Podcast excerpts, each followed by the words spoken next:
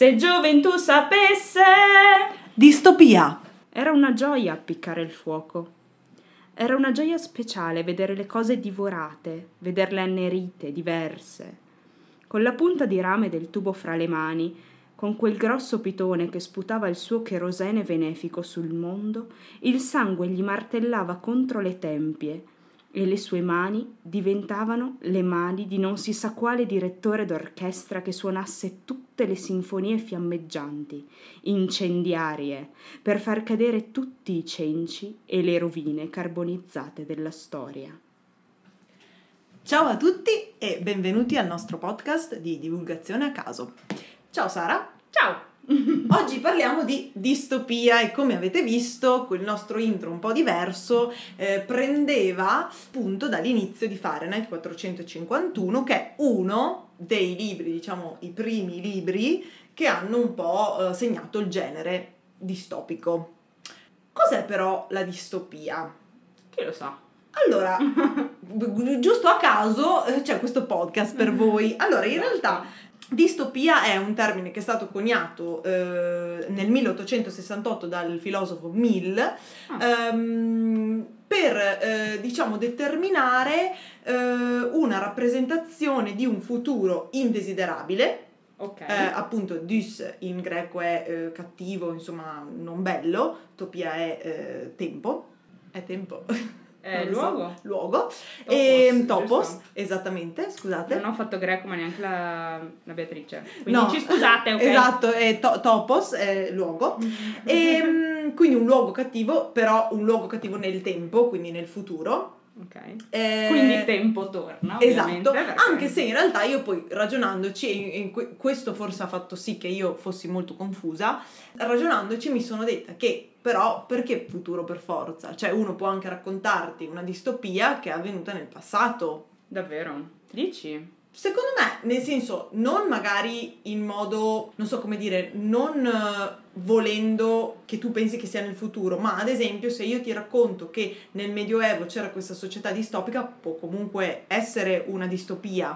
Secondo me eh, la differenza, il fatto di collocare nel futuro una qualsiasi distopia è perché la storia la conosciamo.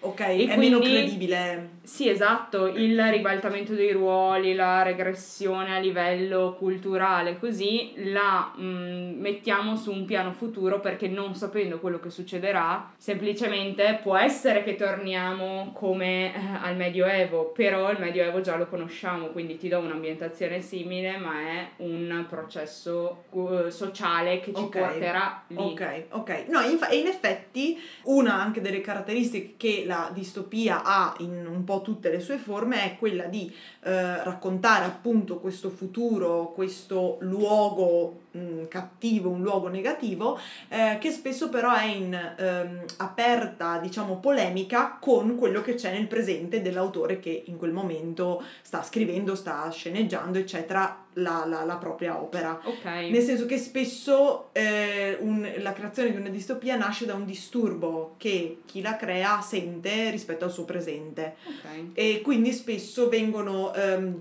enfatizzati dei tratti che sono negativi nella tua società e li rendi estremi e quindi li rendi distopici. Come per dire quello che stiamo vivendo adesso, guardate che può portarci lì. Esatto, certo esatto, fare okay. un po' anche ehm, alzare un po', come si può dire, le difese eh, di chi sta vivendo con te quel, quel, tempo per dire guarda che questo potrebbe capitare oppure guarda che alla fine ci sei già dentro, magari perché non lo, non lo capisci bene ancora, ma ci sei già dentro. Ok.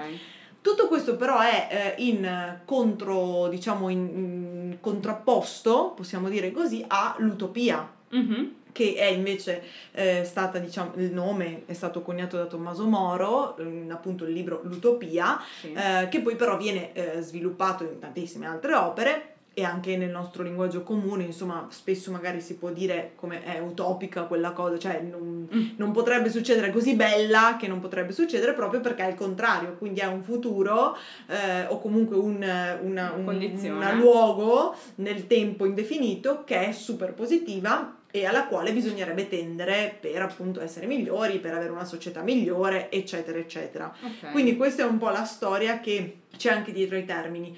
Nella maggior parte dei casi si tratta di due filoni principali, il filone post-apocalittico, Mhm. distopico, o il fi- o il filone fantapolitico. Quindi di solito nel filone post-apocalittico ci sono delle società, che, delle, delle comunità umane che sono sopravvissute a dei disastri nucleari, tipo nucleari, catastrofi, asteroidi, uragani, asteroidi, cose. eccetera, zombie, eccetera, che si trovano a dover sopravvivere, cercare di sopravvivere in un mondo completamente inospitale. Ok. E questo è un esempio, forse il più famoso che, che tanti conoscono per il film è Io sono leggenda, che in realtà è un libro Ah. che è credo degli anni 60 di Matheson, ehm, che appunto racconta di, questa, di questo virus, di questa spora che Mm. attacca le persone, le fa diventare zombie e ne rimane uno, insomma, non colpito da questo virus che deve un po' capire come sopravvivere. Non vi spoilerò niente, che comunque è un bellissimo libro e anche un bellissimo film. Altrimenti, invece, il filone fantapolitico è un po' più, secondo me, un po' più concettuale, appunto, perché gioca su, appunto, eh, una, una realtà negativa, ma per la per l'aspetto della società o per Sì. l'aspetto diciamo della vita mh, no- quotidiana e un esempio su tutti può essere 1984 oppure eh, la svastica sul sole di Dick che si chiama anche in inglese The Man in the High Castle quindi c'è una Ok. serie mi sembra su Amazon Sì, eh, su Amazon Prime. Prime, esatto Però non è stata criticata positivamente. No, esatto. Non so. No, io ti, io ti dico, ho letto il libro, letto? sì, Ok. e io non sono assolutamente una fan di questo genere, quindi in realtà l'avevo letto per un corso universitario e mi ricordo che, eh, seppur appunto no- io non sia una, una particolare fan di questo genere, davvero mi aveva preso il libro, parlo, Ok. perché comunque ehm, è brutto da dire ma non ci si crede, nel senso non è che tu dici oh mio Dio capiterà, Mhm. però ti fa rimanere un po' sulle spine, quindi hai sempre voglia di andare avanti con la lettura. Ok. E quindi mi aveva, insomma, mi aveva catturata eh, quando l'avevo letto.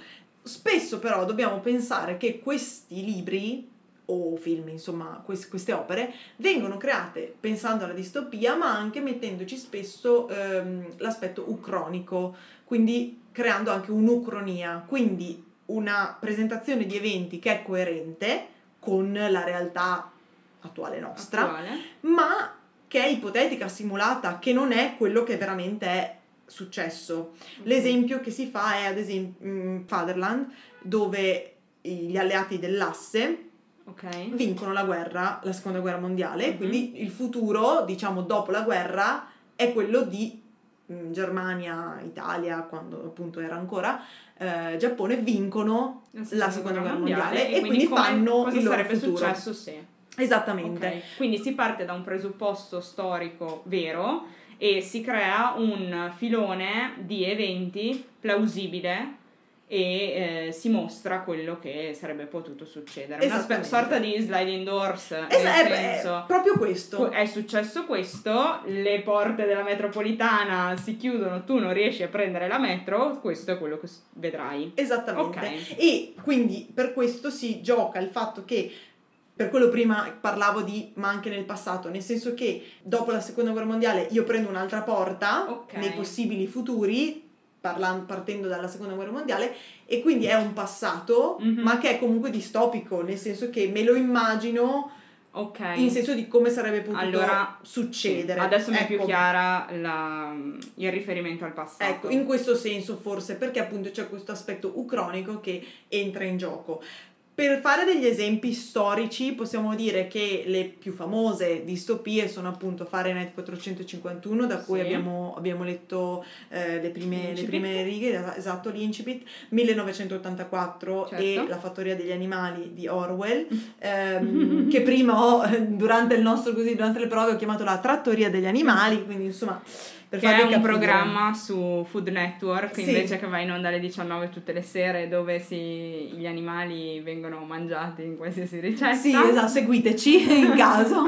E, no, però insomma eh, sono diciamo forse, almeno per me, i tre libri che hanno un po' rappresentato anche il mio ingresso in questo genere Ok. e, e che devo dire appunto mi hanno anche colpite e insomma mi sono piaciuti.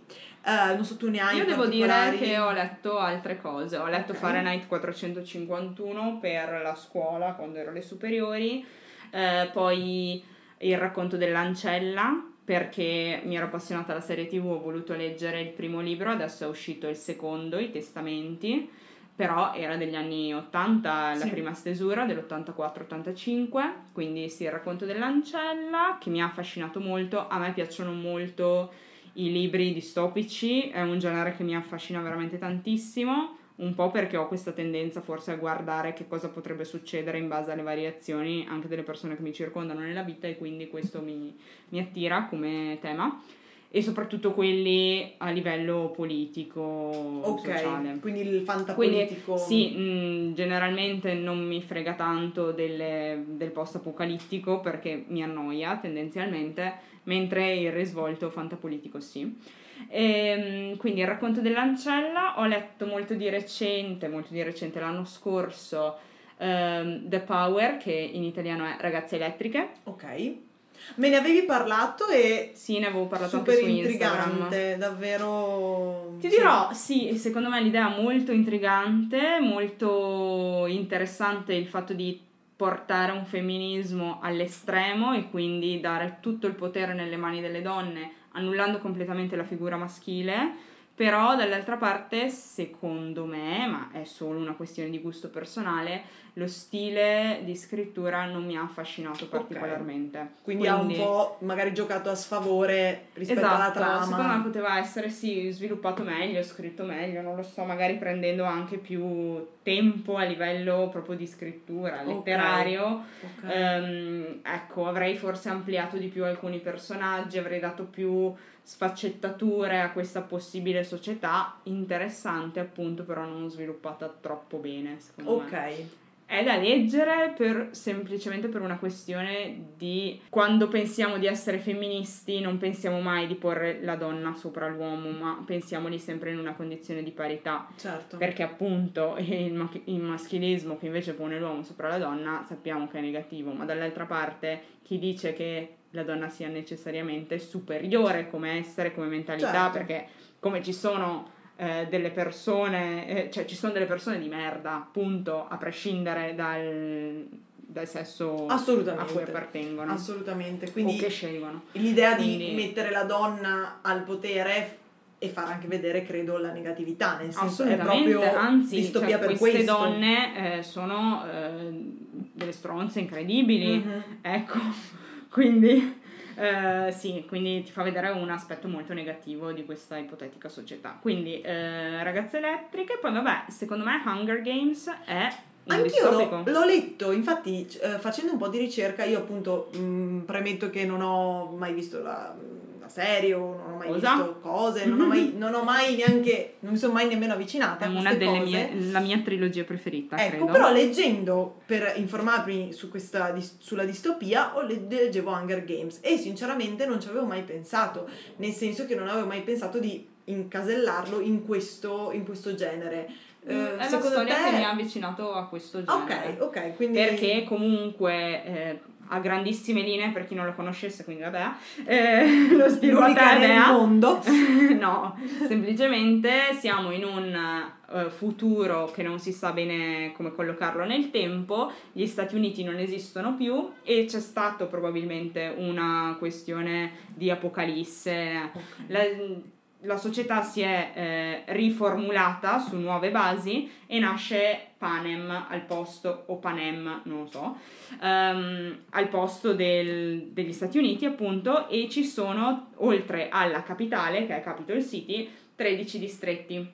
Questi distretti vanno dall'1, il più ricco, al do- dodicesimo, sì, che è il più povero. Poi il tredicesimo è un distretto che è scomparso e che quindi è stato annientato durante una guerra tra distretti che c'è stata tempo prima rispetto alle vicende che vengono raccontate. Eh, ogni anno, ogni tot anni, scusatemi, super fan della saga, però mi sfugge in questo momento il- l'intervallo temporale eh, di quando si ra- raccontano le vicende, eh, vengono fatti questi Hunger Games, quindi tot ragazzi e tot ragazze, quindi un maschio e una femmina per ogni distretto, quindi 24 in totale, vengono, scusate, suonato il campanello, facciamo una pausa. Ok, come dicevo, 12 ragazzi e 12 ragazzi vengono chiamati per sostenere questi Hunger Games, quindi i giochi della fame, eh, che vengono utilizzati come monito da Capitol City affinché i distretti non si ribellino più nei confronti della capitale. E quindi questi ragazzi vengono portati in un'arena che ogni volta che ci sono gli Hunger Games è diversa eh, e vengono lasciati lì finché non si stermi- sterminano l'uno con l'altro e ne rimane soltanto uno. Da lì poi iniziano tutte le vicende di Katniss, Pita e quant'altro che sono i personaggi della saga, però le premesse sono queste. Ok. Quindi sì, si può collocare assolutamente in una distopia. Si rifà molto Hunger Games a Battle Royale, che è sempre un libro eh, però giapponese, dove anche lì dei ragazzi vengono messi all'interno di una casa e si devono uccidere l'uno con l'altro. Però è una specie di reality show, quindi non saprei se collocarlo Ok. all'interno dello stesso filone di genere. Ecco. Ok. E tra l'altro io invece, sempre leggendo nelle varie liste di libri distopici, così Mm. avevo letto Elianto di Benny. Ah! Che tra l'altro mh, poco fa, poco, poco tempo fa, tu avevi anche citato ehm, appunto nelle tue recensioni di Sì. libri. E avevo pensato appunto di chiederti, ma è distopia? L'hai trovato distopico davvero? Eh, Può veramente essere, mh, diciamo, pensato in questo senso? Oppure è un po' una forzatura? Allora, ti dirò che eh, Benny eh, quando scrive critica fortemente la società. Quindi da questo punto di vista potrebbe starci. Sì, e la critica in modo molto sarcastico e spietato, veramente. Però allora inserirei forse eh, tutti i libri di Benny, i suoi scritti, all'interno di questo filone. Non so se mi sentirei di definirlo distopico, nel senso che i personaggi che ci sono è molto complessa la storia, devono attraversare otto mondi differenti, in questi mondi... ehm, in questi mondi vengono esasperati degli aspetti della società in cui ci Ok. troviamo. Per esempio c'è Me- Medium, che è uno di quelli che mi ha fatto più ridere, dove tutti sono molto eh, politicamente corretti. Quindi tutti rientrano nella media, tutti si vestono di beige, le femmine giocano con le bambole, i maschi giocano con le macchine. Ehm, tutti stanno in fila, nessuno si permette di insultare nessun altro, tutti parlano con un tono di voce pacato e insomma poi c'è tutto uno sviluppo delle avventure dei personaggi. Quindi non lo so, sì, potrebbero essere degli aspetti sociali estremizzati e quindi resi all'interno dei vari mondi che vanno a, a visitare appunto questi gruppi. Ci sono dei diavoli, degli yogi e tre ragazzini che devono salvare Elianto, però non lo so se lo definirei distopico. Ma lì secondo me, eh, guarda, io, io, mh, infatti mh, ragionando anche un po' pensando a quello che ho letto, perché ho letto anche un libro che, che si chiama Epepe e racconta di praticamente questa, mh, questo uomo, questo studioso, insomma, mh, che, che non si sa bene chi sia, però si capisce già dalle prime righe che è una persona comunque molto intelligente e mh, sale su un aereo perché deve andare a fare una, una conferenza, arriva in- nel posto dove appunto lui pensava eh, ci sarebbe stata la conferenza, invece è in un altro mondo dove nessuno parla la sua lingua e quindi lui deve rimparare a parlare, ma è in una situazione veramente paradossale perché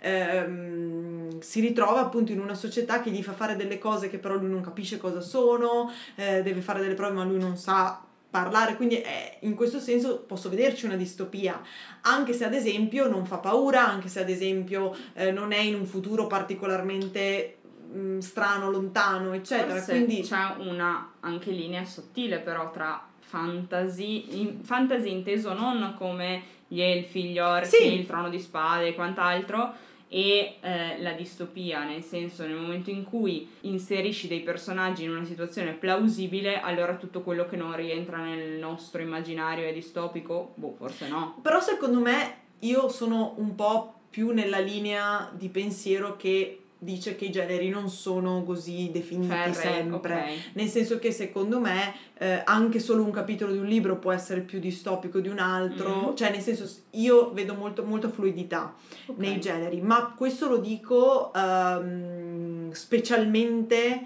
nel genere, diciamo in questo ampio spettro che è quello della eh, science fiction americana Ok. o fantascienza in senso però molto ampio, Molto un- a, a mo' di ombrello, che prende dentro quindi il fantasy più, come dicevi tu, più elfo, gnomo e troll, come però prende dentro anche eh, Elianto, quindi magari delle realtà che tranquillamente mh, le posso anche immaginare senza fare dei salti acrobatici, però che, che sono molto estremizzate o molto polarizzate in negativo o in positivo, perché alla fine anche l'utopia è fantascienza, Beh, quindi assolutamente, assolutamente, secondo me c'è molta fluidità, quindi quella linea io a volte non la, non la traccerei nemmeno, ma appunto forse ho letto anche poco e magari quello che ho letto non era Oddio, io penso che sia difficile far rientrare alcuni libri all'interno di una categoria sola. Ecco, ok, ci sì, sta, sì, in questo sono così. Ma, Ma anche, anche, cioè, qualsiasi cosa è difficile Eh no, categorizzarla infatti, in maniera infatti. ferrea. ed è Quindi sì, molto sta. difficile e spesso secondo me se un libro è troppo tutto di una cosa, spesso non, non sono neanche i libri che ci rimangono impressi. Sì, Nel senso che eh, comunque se pensiamo, adesso io faccio, faccio questo esempio non essendo assolutamente ferrata, ma Harry Potter, non perché sia una distopia, però Harry Potter è, ha avuto, credo, il successo che ha avuto anche perché non è solo magia, ma è anche Certo. crescita personale, quindi Mhm, dei ragazzini che cres- crescono, eh, rapporto con i genitori o rapporto con i genitori che non ci sono, Mhm. eh, cioè c'è tanto di più dentro, non è solo e puramente il maghetto che impara a diventare mago, ecco. Quindi secondo me alla fine è il pregio, come dicevi tu, il Sì, non la poter complessità è sicuramente un valore aggiunto. Esattamente. Ok. E anche una cosa di cui riflettevo e volevo magari chiederti la, la tua opinione è che utopia o distopia, quindi i due, i due- le due facce esatto, della medaglia, i due poli, eh, spesso però la definizione di uno o l'altro dipende dall'autore che lo scrive, il tempo in cui lo si scrive o, o parlo anche sceneggiatura, insomma scrittura in senso ampio del termine, perché alla fine delle cose che adesso nel 2020 ci possono sembrare utopia, l'anno prossimo pot- a chi leggerà quella cosa l'anno prossimo potrebbero sembrare distopia.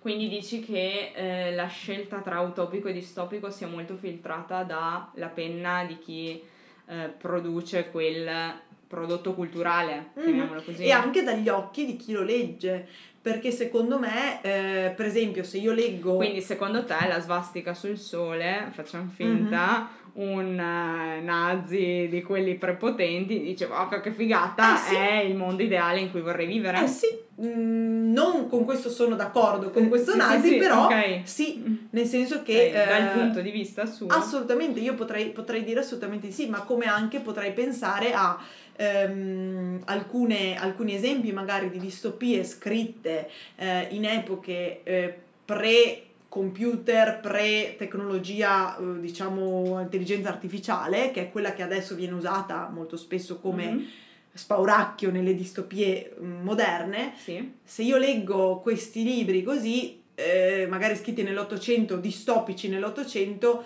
non mi, cioè, non mi sembrano quasi distopie, ma perché magari parlano di un- una, un'evoluzione tecnologica che o non si è poi realizzata e quindi Ok. in realtà li vedo più come fantascienza pura che Mhm. come possibilità, come anche magari alcune cose le vedo come Oppure sono positive. troppo morbide rispetto o a troppo è morbide, successo. esattamente. Quindi, ehm, Quindi la distopia ecco. funziona forse in un orizzonte temporale legato a eh, presente dell'autore.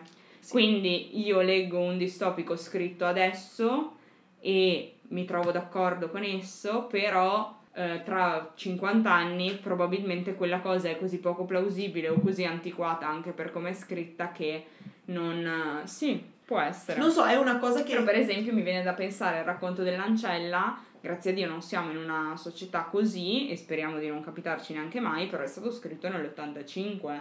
Comunque sono 35 anni fa, non è poco. No, ma non parlo in generale di questa cosa, però Ok. parlo più di quando c'è un, un forte aspetto tecnologico dentro, oppure c'è un Ok. forte aspetto di critica alla società di quel momento lì, di Mhm. quell'autore lì. Mhm. Eh, naturalmente quando invece c'è dentro magari una o critica alla società in generale oppure c'è un futuro generale nel senso che appunto può essere un futuro rispetto al 2020 come può essere un futuro rispetto all'anno 1000 allora sì lì credo che sia un Ok. po' più universale la, la- la situazione Forse sì, perché se la componente umana è molto più grande, ideologica, allora sì, è più facile che venga criticata, si spera, nel senso Certo. che qualcuno non gli venga in mente, ma che figata, aspetta. dai Che- proviamo Potrei provare a fondare un, un culto su una cazzata.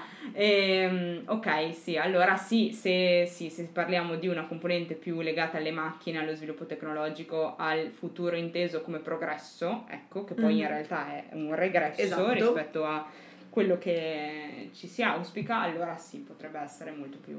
Cioè, è sensato il discorso che sì. fai, secondo me. E anche perché poi, tra l'altro, invece, forse tutte quelle distopie che sono più universali, invece, eh, forse giocano sul fatto di... Ehm, emozioni continuative che non hanno saldi particolari nella stagione, nel senso che giocano su eh, tirare via intimità e quindi tirare via la tua persona, la tua identità, mm, eh, oppure okay. che giocano su eh, la, la, riduzione della possibilità di sviluppare rapporti umani significativi, oppure che giocano... Che ti toccano sul personale. Esatto, quelle cose che toccano la nostra, il nostro essere umani più profondo, okay. che non ha legami col tempo sì. e quindi lì in quel caso appunto, come forse dicevi anche tu, um, diciamo il legame a una particolare epoca storica perde un po' il suo valore e quindi appunto è per questo che uh, un libro scritto negli anni 80 ancora adesso mi può fare paura o nel senso mi può spaventare pensando che possa accadere, ma magari appunto il libro scritto nel 1800 dove dicevano che non so, dei carri che prendevano vita e mi mangiavano, forse mi fa meno mm-hmm. paura, sì, mi so. fa meno spaventare. E a me per ecco. esempio non era per niente piaciuto quel libro che mi avevi prestato, che non era piaciuto neanche a te, ma no. tu avevi dovuto leggerlo per l'esame, io ho potuto sì. lasciarlo lì brutalmente, che era... Ubik, Ubik, di Dick. Tra l'altro ecco, se vi piace questo genere, secondo me Dick, prendetelo perché tra l'altro... Ehm... Sì, ma non quel libro lì, perché no, la noia veramente... Eh, però se vi piace il genere, secondo me ci sta, ma, ma nel senso che eh, lui ad esempio è quello che ha scritto... Um, io non mi ricordo come si chiami il libro che l'ha ispirato, ma eh, diciamo che eh, lo scenografo, il, direttore il regista che ha creato Blade Runners eh, okay. si è ispirato a un libro scritto da Dick. Quindi sì, eh, ecco. Però boh, non, non so, quello ecco. mi sembra più fantascienza non Blade Runner no, no. Eh, Ubik, Ubik sì. mi sembra più mm, fantascienza sì però c'è molto dentro di distopico perché okay. parla della pubblicità parla di questa pubblicità che praticamente ti veramente ti fa un lavaggio del cervello io sono arrivata prima cioè ecco. l'ho mollato molto prima e, allora. ecco, e, e sono tutti quei libri che comunque sono molto difficili molto molto nel genere, nel senso deve proprio piacerti, deve appassionarti, riuscire mm-hmm. a fare queste cose e anche a me, devo dire, non era piaciuto. Devo dire però che mettendomi nei panni di uno che apprezza questo genere è un bel pezzo di arte, nel senso okay. che eh, posso capire perché eh, so, ha un valore. Ha proprio eh, abbassato qualsiasi sì, voglia il fatto che fosse lentissimo. Sì. Soprattutto, appunto, l'unico pezzo che ho letto io, penso avrò letto 200 boh, pagine perché mi stava tirando via il sangue in una maniera incredibile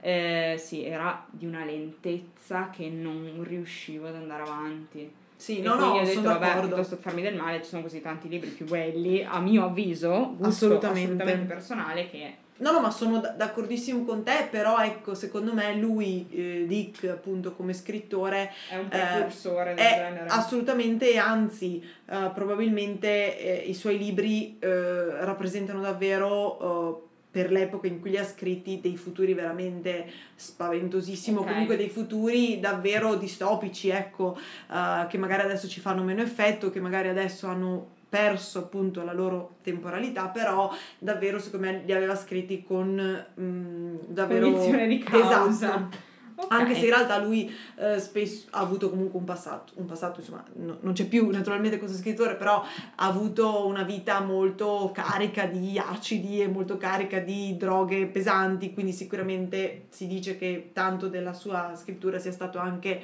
eh, influenzato. influenzato. da queste visioni che lui poteva aver avuto e quindi comunque anche una, una psicologia, una psiche molto difficile, molto turbata e quindi sicuramente dentro c'è un po' tutto questo. Mm-hmm anche lì mi chiedo, forse anche come, ehm, come domanda un po' lanciata lì e che non vuole una risposta, è perché cerchiamo queste distopie? Cioè perché in quanto consumatori comunque di libri, quando non sono percorsi universitari in cui dobbiamo leggerli per forza, andiamo a cercare distopie?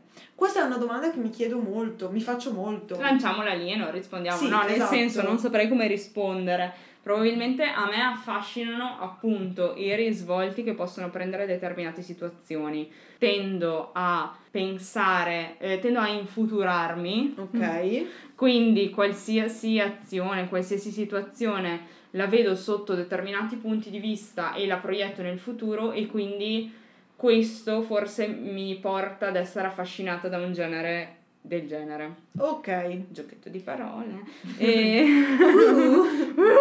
Quelle proprietà dialettiche che abbiamo. Eh, comunque no, penso sia questo. Poi c'è anche da dire che non è che io lega solo questo genere qua e quindi sono super infognata di distopia. È affascinante il fatto di vedere come potrebbero andare le cose se le cose volgessero proprio al peggio. Mh, non è che viviamo comunque in questo anno soprattutto Sì. un momento di serenità, pace e amicizia che va oltre qualsiasi confine, oltre qualsiasi aspetto della vita, quindi Che poi sì, anche... eh, possiamo anche semplicemente leggere i giornali e lì ce n'è di materiale per pensare di essere in un mondo distopico. Che poi anche me. pensavo, ma per esempio se io l'anno co- scorso ti avessi detto... eh, Facciamo un podcast, no? Distopia, che es- palle, oppure cioè, che palle Beatrice. tre mesi chiusa in casa che tra l'altro diciamo sono libertà, Da che? No, Da- il, il- lo stare, cioè il dover stare in casa Ah, ok. ti lede una libertà che noi diamo veramente Ah, per ok, scontata ok. nel nos- nella nostra società. Mm. Quindi se io te l'avessi detto l'anno scorso tu avresti pensato a una distopia, Sì. giusto? Sì. Quest'anno però è stata la tua realtà, in questo caso allora possiamo ancora chiamarla distopia, se io avessi scritto questo libro e tu lo leggi invece quest'anno o è diventata realtà e quindi è un... Lo leggeremo quest'anno perché è ancora molto fresca la cosa, poi probabilmente finiresti in fondo alla classifica, mi dispiace. Ah ok, Vabbè, scusate metto via il libro, stavo scrivendo una cosetta ma vabbè, grazie Sara. No, Eh, però per- beh, tantissimi libri sono stati sfornati in questo periodo sul, peri- sul momento. No, di- ma io parlo di un'altra cosa, Quindi cioè... prevedere, Facciamo prevedere. prevedere. Allora, facciamo finta che io eh, l'anno scorso eh, ho scritto questo libro, ehm, non so, che si chiamava Collana Virus e diceva eh, questo virus, eh, insomma, spaventoso, vi chiuderà tutti in casa, questa società si chiude in casa, Oddio. tutti a fare pane, pane che prende vita e pizze e lieviti che ti mangiano. Che gotto, Esatto. morire perché Ehm, nessuno sa fare il lievito. Esatto, quindi così, Eh, insomma, ok. tutta questa realtà tu lo leggi, l'hai letto, non so, l'anno scorso e dici mamma mia che futuro distopico, aiuto, eccetera. Ok. Poi lo vivi e dici oh mio Dio, eh, ok, è la tua normalità.